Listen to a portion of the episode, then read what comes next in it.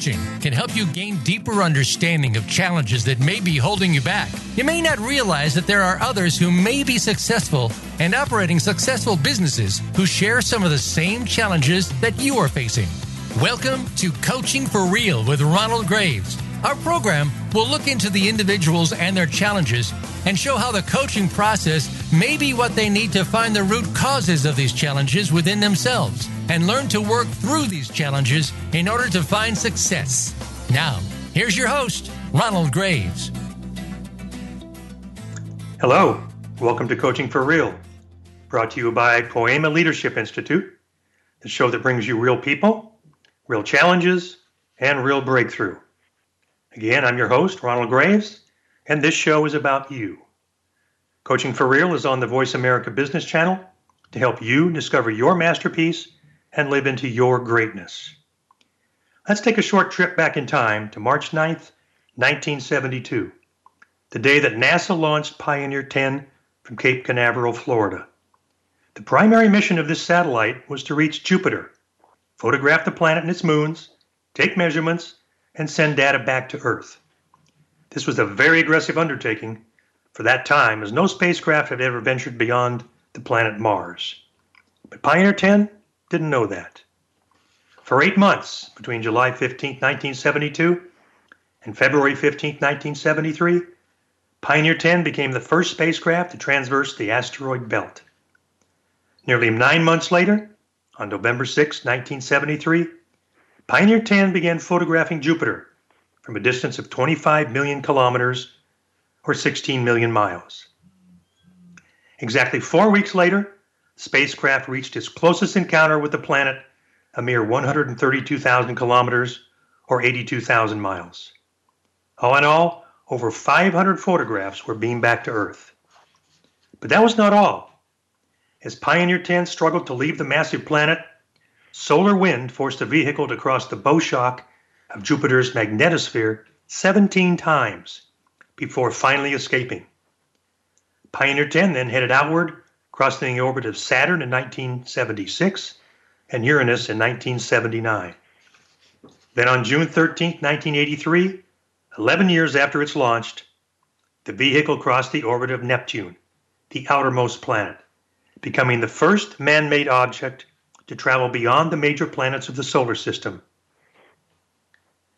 Pioneer 10 continued to send signals back to Earth until January 23, 2003, 30 years after its launch, when the final weak signal was received at a distance of 12 billion kilometers, or 7.5 billion miles. It's estimated today that the spacecraft is 10 billion miles from Earth, heading in the direction of the constellation Taurus. You see, Pioneer 10 was designed just to reach Jupiter. But there was a masterpiece within that spacecraft that was capable of greatness. So, what about you? Have you reached your Jupiter only to find that you're caught by the bow shock of the planet's magnetosphere, unable to escape to that next level?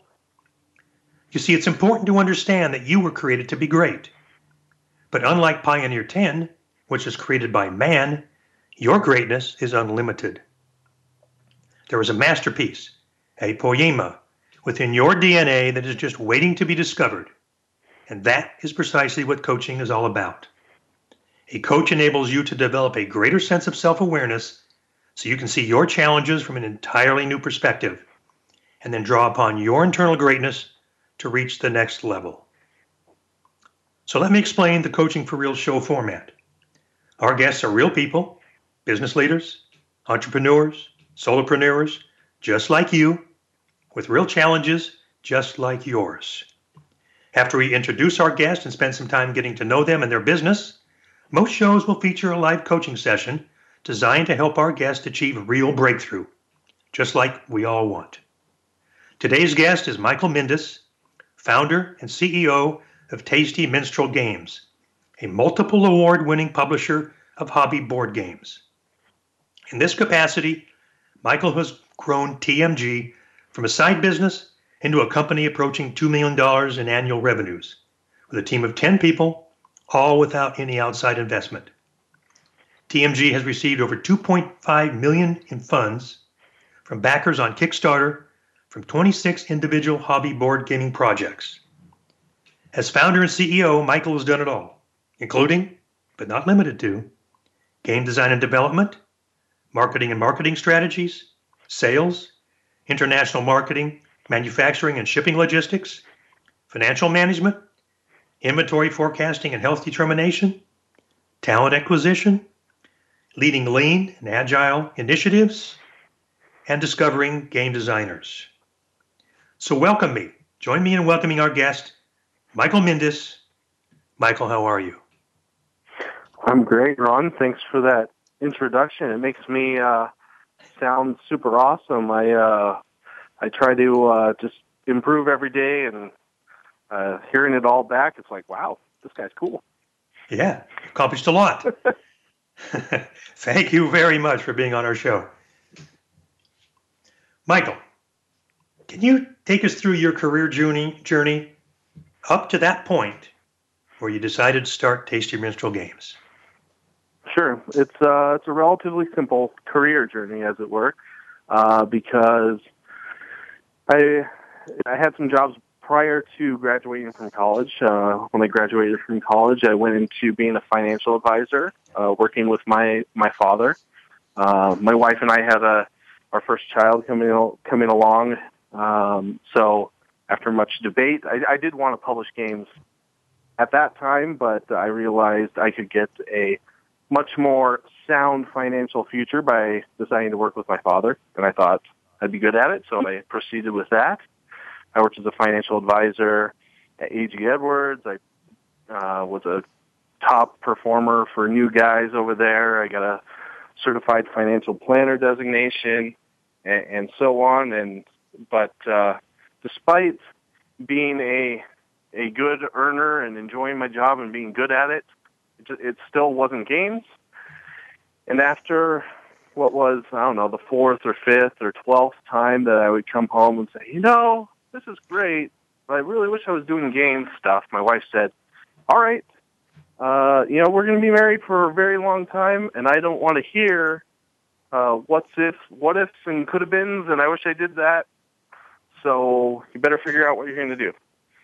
And uh, that's where my career was up until I started publishing games. All right. I'm, I'm, I'm curious. We're getting to that point now where you're starting to originate the uh, the company. What where did the name come from? So the name is a reference. It's a Monty Python reference. Uh, Robin uh, in the Holy Grail. Robin's minstrels, the guys who play the instruments, are super annoying. And then there's the winter that goes into another winter, and they run out of food, and they eat Robin's minstrels. And there was much rejoicing, so name comes from that. I figured there wouldn't be rejoicing if they weren't tasty, so All right. I like that. Okay, can you talk to us about we're, we're here now where you're getting ready to launch Tasty Minstrel Games. Mm-hmm. Talk to talk to us about the challenges that you were faced with when you decided to start your own company. So the main challenge that I was faced with was that I had no clue what I was doing. I mean, I understood games. I loved games. I had been playing games my whole life and devoting all of my extra time to playing, thinking about, and, and so forth with games. Uh, but I had no clue about uh, delivering products, getting things shipped, getting ocean freight to to happen, getting things manufactured. So I had to learn everything from zero to able. well, there seems to be a lot of games on the market. I mean, there probably was then too. What um, what made you think that you could add to that big market of games that are in all the stores that you go in and uh, be successful? Um, well, there there's two aspects to that. I think one was I, I, I didn't really have an option. I had to do something, uh, it, or I was going to have that nag for the rest of my life. Uh, the other factor is that I really knew what I liked. I had a lot of play experience with games, but also thought experience about what the what a game was like, what made this one good and made that one bad. and uh, I thought I could apply that, um, and was able to successfully do it. Yeah. Good, good. So, what you're telling me is that it, it, it came from your experience in trying all the other products, maybe not all of them, but most of them, and then figure out what was good, what was bad, what pleased you, and how you thought you could play on that? Absolutely. Absolutely. Good. So, you're ready to go now. What what fears did you have to overcome? I'm sure there was something there that just sort of said, I don't know about this. Sure. One of the the biggest fears that I had going into it, because one of the games that we launched with, Homesteaders, is really, really excellent game design. And one of my main worries was, what if there's no more? What if this is the best we can ever do? And uh, that uh, that just proved to not be a a worry that needed to be worried about over time. But every once in a while, there'd be another game like, oh, this game is really, really good, and, and it's equal to. it. But what if this is like the last good game that we're going to find? Now that doesn't bother me so much because we've made a lot of product and and we are prepared to make even more. So you get a game that you know you think is great, and you put it out on the market, and it, it sounds to me like the market agrees with that and purchases that game. How do you come up with the next game idea? So thankfully, uh, yeah, that's a that's a big problem because the the game design aspect. So before we get it, we is very very labor intensive and it's very uh, speculative in nature. Sometimes you you could spend uh, three weeks working on a game uh, from zero to uh, three weeks later. You know, talking like 40 hours a week, and get to that point and say, "Yep, not working," and just have to throw it in the trash. Um, so what we do is we license game designs from game designers, pay them royalties, and so forth. So what we really do is more like uh, what Simon and Schuster or Scholastic does for books. We do for hobby tabletop games. Okay, interesting. How did you start out doing that right away, or did you just sort of evolve into it? Uh, so we we did start uh, with a exterior design and an interior design. Um, my a friend of mine has been with me from the beginning of the business, uh, and he's a very good game designer and game developer. And so a lot of what we brought in as far as products comes from either out of his mind or he sees something that someone else was working on and says, "Hey, we might want to do that. That's interesting to me," and and go through the process of making it even better. Okay. So, and it sounds to me like these are just huge brainstorming events from you know that you're in the, with lots of thought coming in and and and you know creative ideas that have you know there are no limits. Is that kind of describe it? Yeah. Okay. Uh, so the the limits help to constrain it, but yeah, somewhat. Okay. Okay. Good. So when you start, let's go back a little bit now. When you just started, what was was there one deciding factor that convinced you to go for it? Uh, the deciding factor that convinced me to go for it was that uh, I had my wife who said, "You better do something." I had a secure job. Uh, I had small children. That wasn't a deciding factor. It was, but it was an important decision-making factor. Um, and the the fact that I had sufficient cash to start. So we didn't start. Our first games were not on Kickstarter, but I had sufficient cash to fund the manufacturing of a couple of games, and so you know, verify with my wife. Are we okay if if we use this money and it disappears? Yes. Okay. And that those were the deciding factors. I mean, they they're relatively simple in hindsight, but uh, still difficult to make at the time. I bet. Let's go back to the the first games you said. Now you said Homesteaders was was the first. Is that correct? One of two. We did two One of two. time, but yes, How did they do? Relative to what you expected, I guess. they did very well. We were uh, printing 2,000. Um, I wanted two so that I could make a good deal, save on shipping them, sell them direct to some folks. Uh, and I had previously uh, bribed people to pay attention to me by uh, sweepstakes style, giving away games that I wasn't playing anymore out of my my own collection. And uh, we made two thousand of each, and we sold probably five hundred or six hundred direct, and uh, went forth and started selling to distribution, and just kept moving forward. And when you say you sold direct, how did you do that? I uh, I don't recall exactly. Probably a PayPal buy button on a website. Okay. I, I know it involved PayPal, so Okay, I don't know if it far as- involved a button that someone went there or or what. Okay. I don't recall. How did how did your audience uh, find your game, or how did how did you get the the, the market out? It was You just do it- was that uh, email list. I bribed people Okay. and um, Okay. leveraging the the major online community, Board Game Geek, for my Okay. So there is a community. yes, sir. Okay. So that's where you started.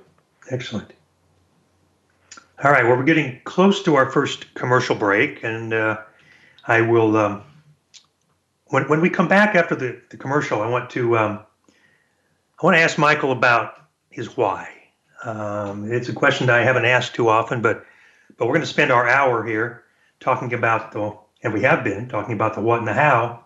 But during the commercial break, I want you to think about your why, Michael, and uh, we'll get to that as soon as we're back. So we're approaching the first commercial break. Um, we will discuss the why and a few other things. We'll have um, plenty of questions, and we will start our coaching session uh, after the break. So stay tuned. We will be back in a couple of minutes. You are listening to Coaching for Real on the Voice America Business Channel.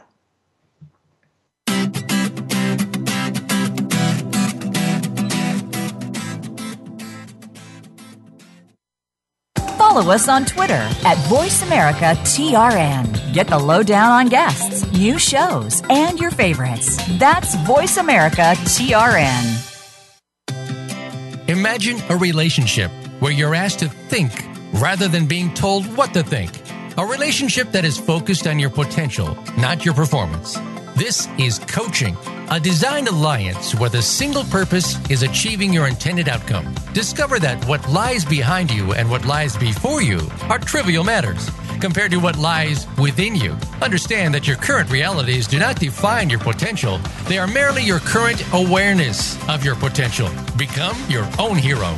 Your greatest possibilities lie beneath your current level of self awareness, waiting to be discovered. Choose to live into the greatness that God created for you. Discover the magnitude of what's within you so you can conquer the magnitude of what surrounds you. Your coach is passionate about helping you achieve your masterpiece at ronaldgraves.com. Again, that's ronaldgraves.com. We hear it and read about it every day in the news. America is heading over a fiscal cliff. Home prices are still receding and unemployment growing. How can you preserve and increase your wealth in this kind of economy? Tune in to Turning Hard Times into Good Times with host Jay Taylor. Jay will explain the decline of our monetary system and the economy and will give you winning investment ideas and the tools to protect and increase your wealth. Turning Hard Times into Good Times with Jay Taylor can be heard Tuesdays at 3 p.m. Eastern Time, 12 noon Pacific Time on the Voice America Business Channel. When it comes to business, you'll find the experts here. Voice America Business Network.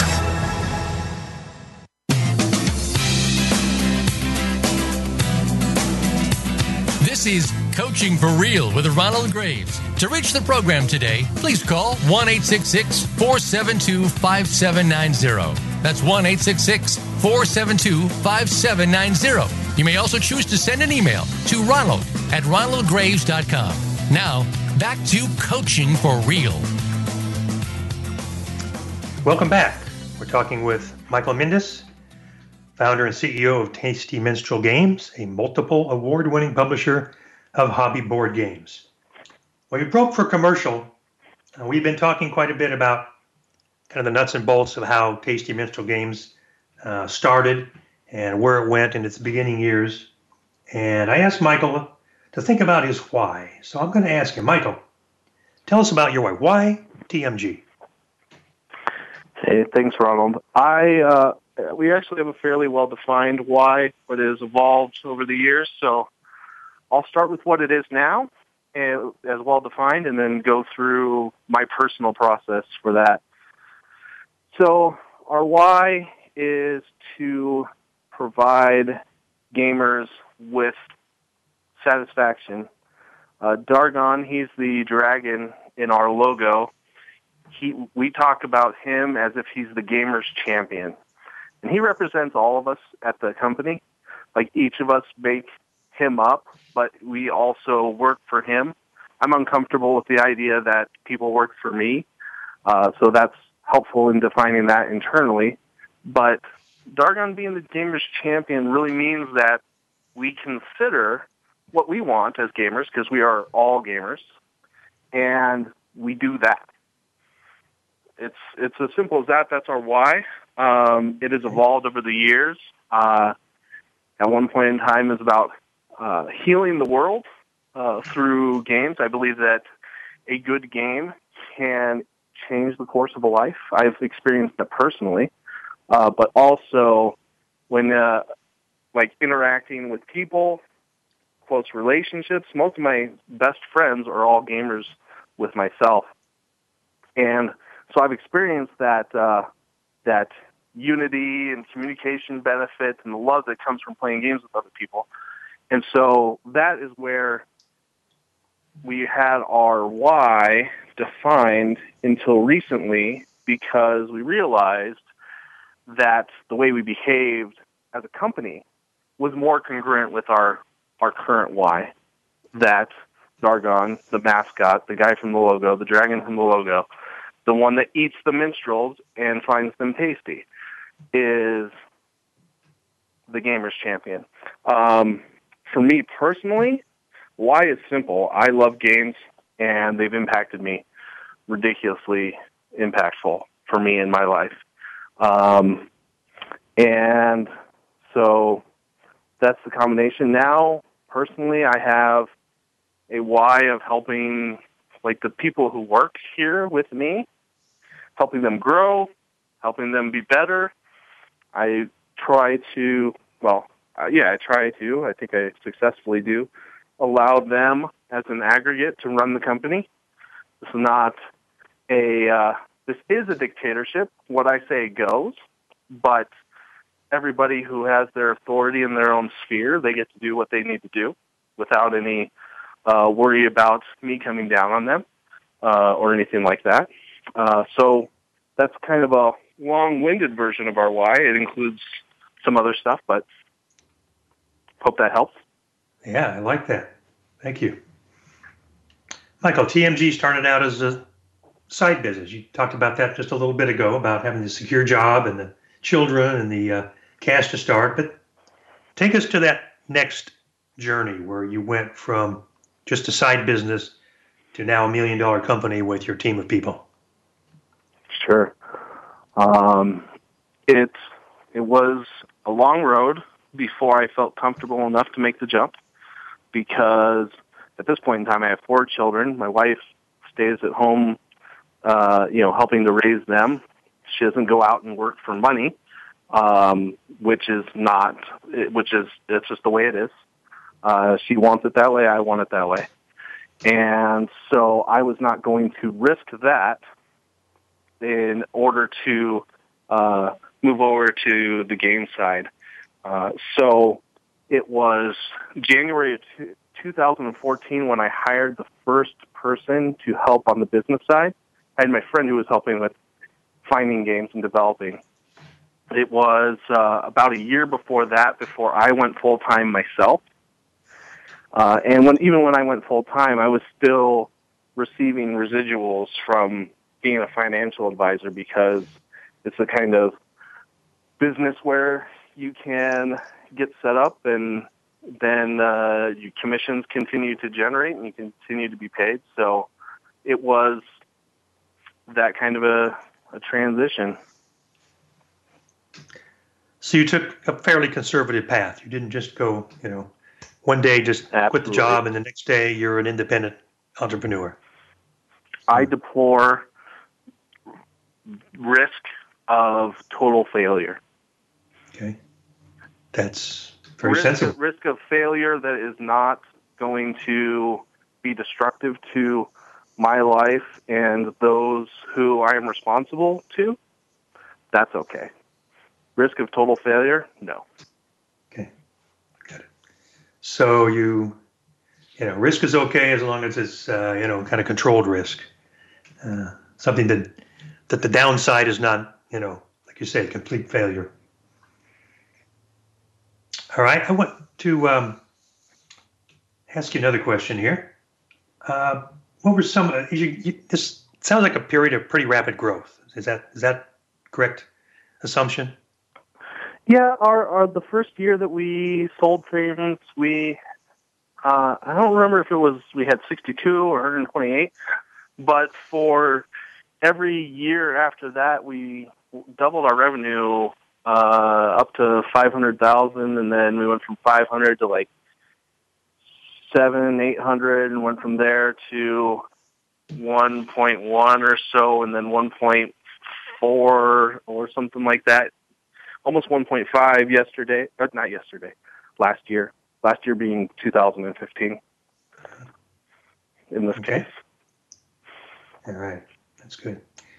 Michael, I want to move into our coaching session now. Um, before we start, I, I, I want to talk a little bit about what coaching is. Now, coaching, the coaching client partnership, the coaching session itself is a very, very personal session. In other words, I hold the answers that my clients give me in the strictest of confidence. But today we're on the air, so we're not in a confidential right. coaching session.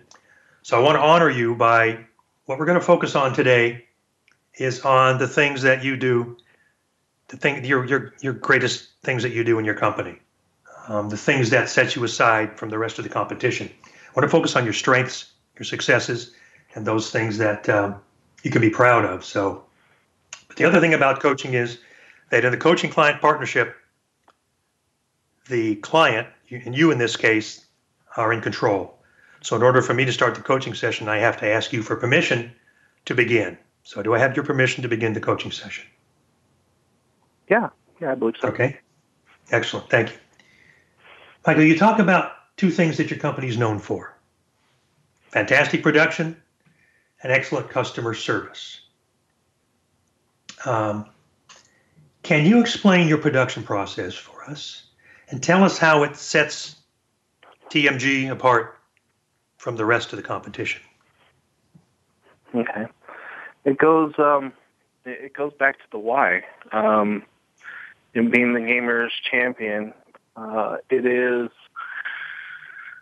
we want the games that we want.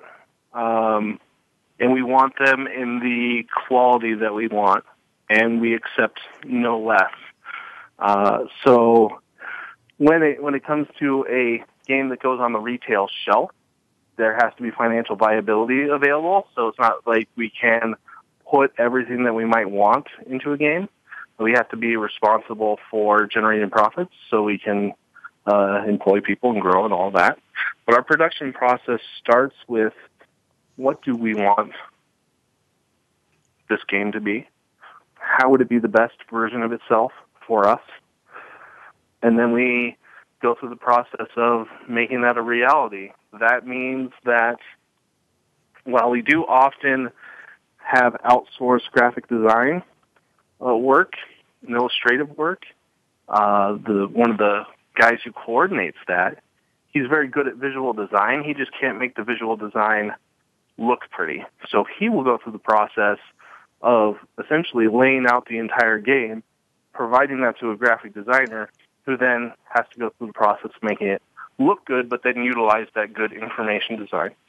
Um, when it comes to manufacturing, we use, who I personally believe makes uh, manu- manufactures the highest quality things, games. Uh, manufacturing a game is not an easy an easy item to do.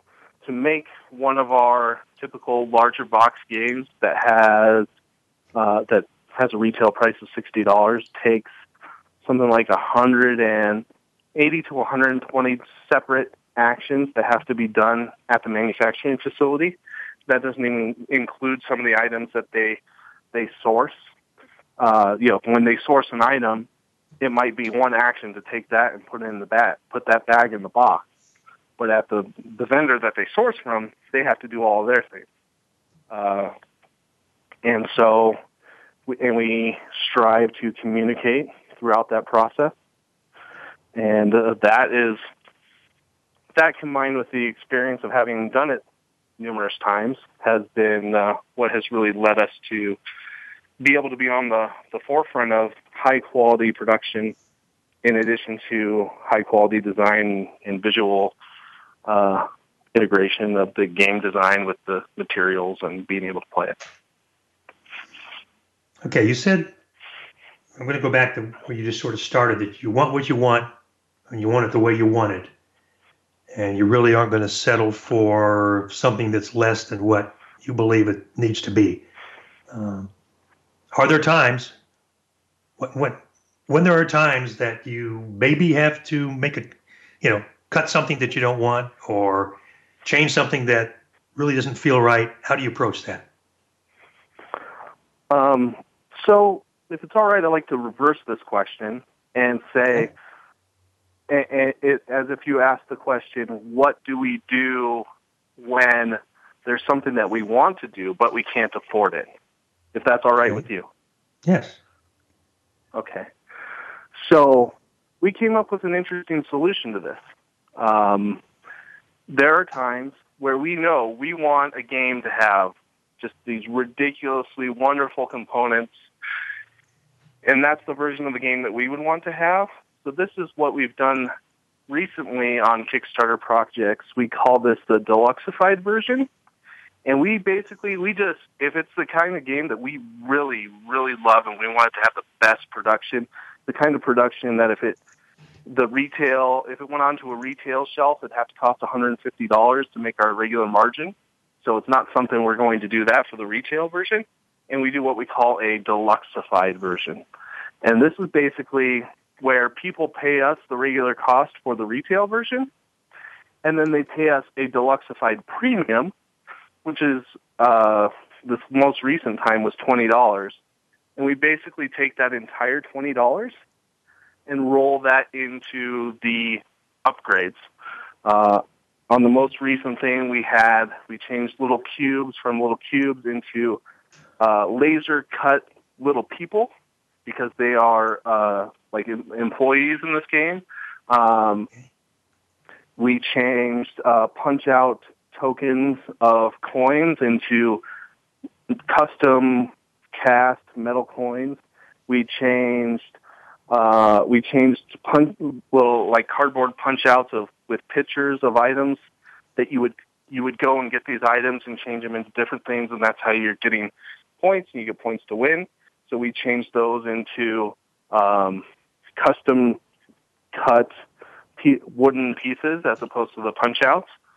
And uh, that has been our solution to the situations where we want something that is significantly more than what would be financially viable.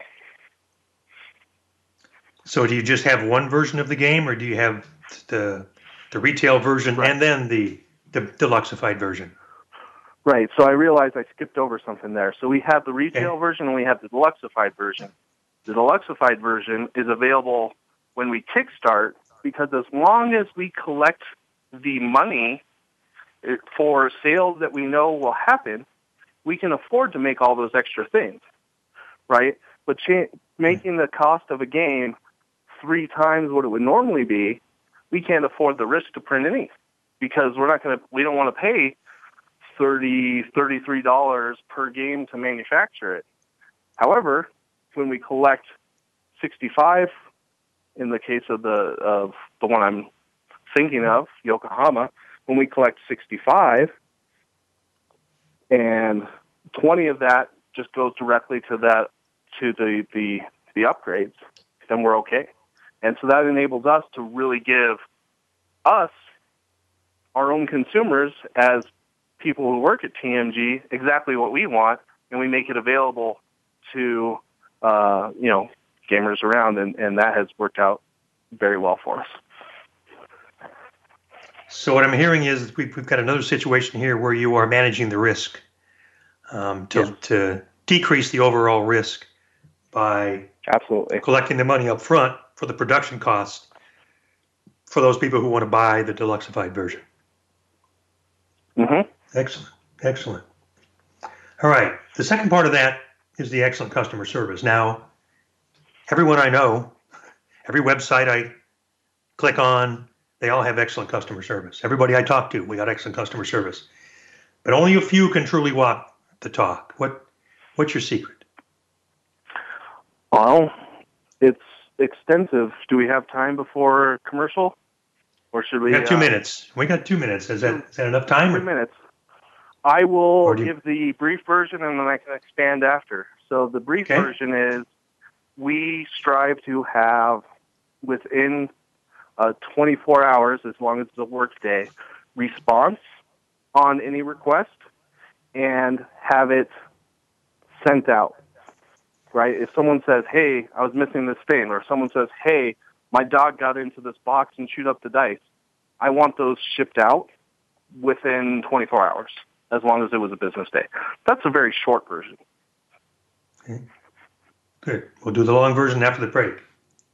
Excellent.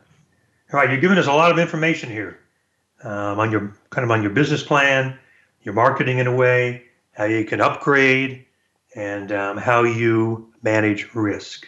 So um, we are now approaching our last commercial break.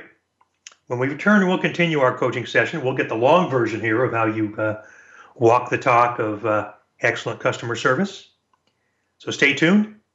We will be back in a couple of minutes. You're listening to Coaching for Real on the Voice America Business Channel.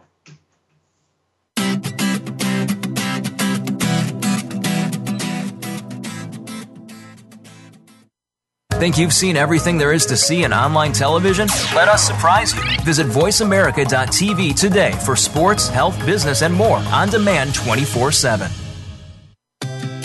Imagine a relationship where you're asked to think rather than being told what to think. A relationship that is focused on your potential, not your performance. This is coaching, a designed alliance where the single purpose is achieving your intended outcome. Discover that what lies behind you and what lies before you are trivial matters compared to what lies within you. Understand that your current realities do not define your potential, they are merely your current awareness of your potential. Become your own hero. Your greatest possibilities lie beneath your current level of self awareness, waiting to be discovered. Choose to live into the greatness that God created for you. Discover the magnitude of what's within you so you can conquer the magnitude of what surrounds you. Your coach is passionate about helping you achieve your masterpiece at ronaldgraves.com. Again, that's ronaldgraves.com. If you are in the sales field or maybe don't even know that you are, you need a plan to be successful. Every day we are engaged in business and don't even realize that it all comes down to sales. We all have something to say and need to motivate others to the same way of thinking. Sales Execution Optimization, the new SEO, is the show that gets you thinking and speaking whatever the product or service. Host Phil Bush will give you the tips you need to succeed. Listen every Monday at 4 p.m. Eastern Time, 1 p.m. Pacific on Voice America Business. From the boardroom to you, Voice America Business Network.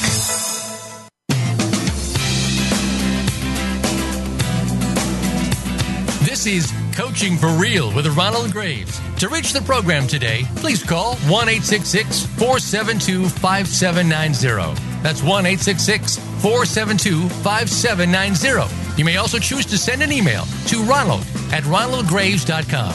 Now, back to Coaching for Real. Hello, we're back with Michael Mindes, and we were discussing uh, production. We were discussing how you can upfit to a deluxified version of a game that uh, you know has a retail price on the shelf, but you can go to a higher level. And as we were sitting here in the commercial break, I'm looking at some my, some of the notes I've been taking during the coaching session and realized that, you know, Michael has been implementing a lot of strategies that don't come from his financial background, a lot of manufacturing strategies, um, including lean and other things. And I'm, the, the thought came to me is, you know, where did this all come from? That, that all of a sudden you've gone from having no experience to add, to putting in some very, very, uh, I guess you would say, leading edge manufacturing techniques in order to um, to get the product out. So can you can you kind of elaborate on that a little bit and tell us where you got that? I will elaborate on that right after I give the slightly more expanded customer okay. service thing we promised everybody. All right. The basic thing is this: I'm a gamer. I love games. I'm excited about this new game. Let's say I order it online, or I go to the store and I buy it, and I bring it to game night, and I open it up, and pieces are missing.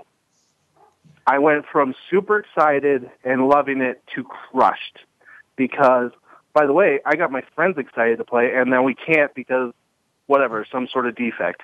That is what we want to keep in mind whenever we get a request in that t- in, in, of that type. And I could talk about customer service for hours. But to the question you just asked, how do we uh, how did we get to a point where our manufacturing uh, methods are are much better than to be expected? Uh, well, the answer is we didn't get there uh, easily. It um, it took several years. I've been doing this for eight years now, uh, but we have a wonderful partner in it. Our partner who manufactures manufactures in China, they are very humble about how to go about making something. And so if we have a game that comes in and has a repetitive problem, I'm, in particular, Belfort had this. We had a situation where the wooden pieces that went into the game were uh, they were not uh, there were there was a lot of errors with them. Like this one wasn't right, that one wasn't right, and I contacted them. I said, "Hey, this is happening. It seems like a lot more often than it should be.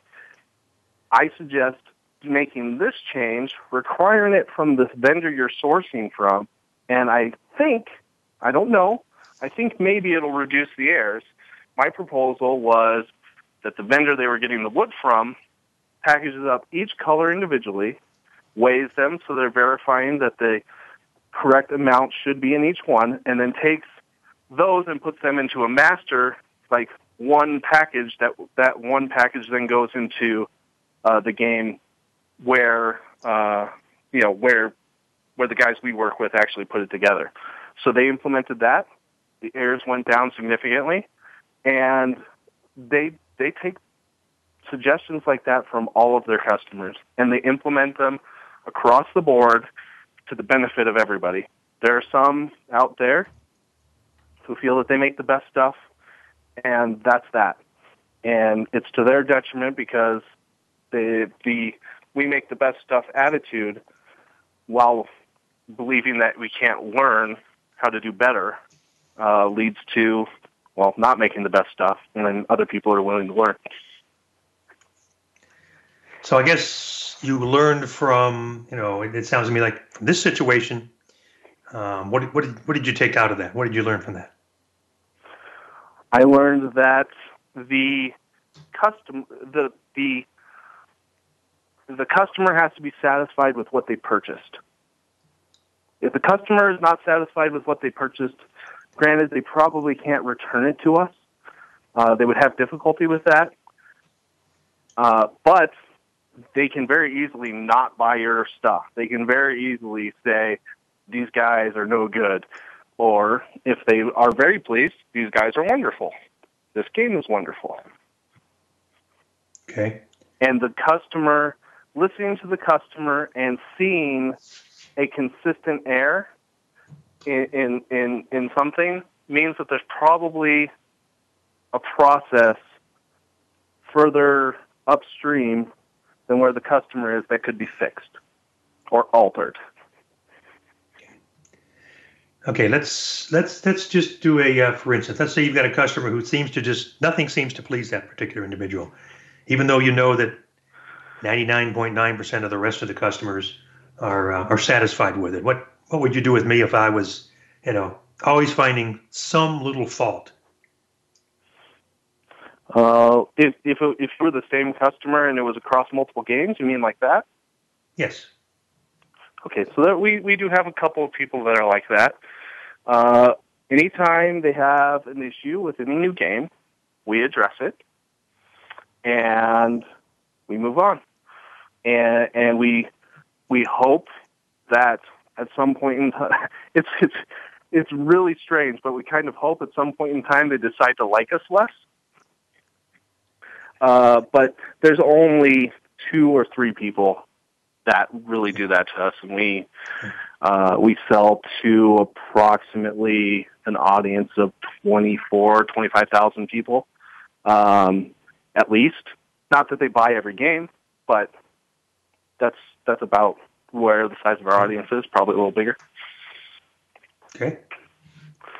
That's pretty small percentage. All right, let's talk about yeah. maintaining inventory levels. Um, let's talk about how you reduce the finances needed to, or even maybe minimize the finances uh, dedicated to maintaining a good inventory level. Right. Uh, the way that we do that is by being very active in understanding our sales data and understanding where the market is going. Um, the board game industry, like a lot of industries that depend on a distribution channel, is one where there's a lot of sales up front and they can trickle off and or fall off a cliff and be done. Uh, you know, because you're stocking the shelves, and if they don't blow off of those shelves, then uh, you know it drops off very quickly. And so we have the combination of our experience, the combination of existing data, uh, a combination of previous data for games that are similar, same price, same type of mechanics, theme, artwork, uh, the, who the designer is can be a factor. We take all of that into account, and we, when we start, we print a low amount of copies. For us, this is usually around 3,000 units of a large game at this point in time. We can regularly sell that. Uh, worst case scenario, we probably sell 1,500 at the beginning. Sales fall off a cliff, and then we actively uh, try to reduce inventory uh, over the next uh, couple of years. Okay. That is how we do that. We let we we put something in the marketplace, and we see how it is grasped by the marketplace and if they like it, we make more. But we don't we don't we ramp up. We don't go from oh well the three thousand sold out immediately. Let's make a hundred thousand or even ten thousand. We'll make maybe four thousand. You know, it kind of depends. We have to you know put our finger in the wind and make some judgments and see what level of risk is acceptable to us. Okay. Along that same line, how do you uh, reduce your print sizes without running out of games? Sure. We we can run out of games. That's definitely for sure. Uh, but we have I, I put together a um, a spreadsheet that has some relatively simple algorithms built into it, uh, accounting for like the most recent three months of sales, the six months of sales, nine months of sales, the variability of that, uh, to try to give us a measure of realistically how much we can expect to sell each month. And based on that, we develop a number of months of inventory remaining. And when something, if something is consistent and selling really well, it gets down to six months remaining. We'll hit the reprint button. Uh, it the new printing will arrive in uh, in four months or so, and we we get the new inventory in just as the old inventory is starting to sell out. That is uh, optimally how it works. We do occasionally get shortages. One of the major difficulties is if we had something that is extremely popular and we don't know it, and we we go three, four, five one of the ways that we alleviate that is we have started extending our the benefits of Kickstarter to the partners that we work with in the distribution channel, taking pre-orders, and hopefully even getting prepayments. Uh, and then we can make a number of units based on the pre-orders and potentially the prepayments.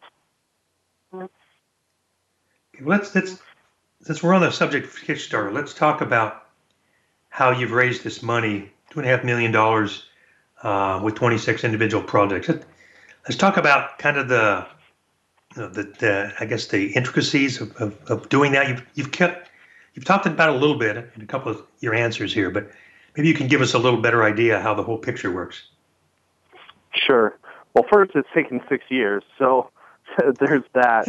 Um, the like most things we do, we do one at a time, and we try to do our best and keep people pleased. Sometimes we don't. Ha- we have a new one that we run that before another one has been delivered. So while we've done all those projects, we have three right now that haven't been delivered, and they are. I think one is set to deliver in February, and one is set to deliver in May, and then one is set to deliver in June. Uh, so it's just on a regular basis, one by one. I mean, I wish I had a more a more profound answer than that. That's a pretty good answer. That's a pretty good answer. Um, you know, I'm really interested. How, where do we find find your games? If we're if we're interested in, in some of your games and going to the retail market to find them, or if we're interested in you know, getting onto your network of gamers? Um, how can we go about doing that? Okay, so the best thing to do is to go to playtmg.com and ignore the website uh, and just sign up for the email. There's a place to do that. Sign up for emails. Our website is being updated. This is one area where we've fallen on our face for a couple of years straight. I've been updating this website, but it actually should be launching in the next uh, week or so. Okay. That's the the best way to get information on a regular basis. That gets you on our newsletter. Uh, other than that, uh, the easiest access way is to go to Amazon, and uh, our most accessible game is Martian Dice. Um, and one of our best game, our best uh, larger box games, if you're into things like Settlers of Catan or Ticket to Ride, because uh, that those are the best sellers in the style of games that we make. Uh, look for Orleans, like the city in France, or Scoville, like the measure of uh, heat on a pepper. All right, give us that website again. Yeah, the website again is Play TMG. T is in Tasty, M is in Minstrel, G is in Games. PlayTMG.com. Excellent. Well, I thank you very much, Michael, for being on our show tonight incredibly Thank interesting you, product line you've gotten. Your your business success story. It's it's just um, I knew before we came on the air tonight it was going to be you know a great learning experience for me, and, and I knew it was going to be exciting. So I do really appreciate your time. You bet. It was a pleasure. All right, all right. Coaching for Real is about you, real people, real challenges, real breakthrough. If you're an entrepreneur or business leader and are interested in being a guest on this show, please let me know. I'd be more than happy to send you an application. In addition, send me your comments, questions, anything else that may on you, be on your mind. I even welcome criticism and suggestions. Remember, this show is about you. I want to hear from you, the positive and the constructive. You can note you can contact me. My email address is ronald at ronaldgraves.com. That's ronald at ronaldgraves.com. It's been a sincere pleasure with tonight's episode, we thank very much Michael Mindes and his company, Tasty Minstrel Games. Very interesting. And may the Lord bless you and keep you until we meet again. And we will see you back again next week. Good night, everybody.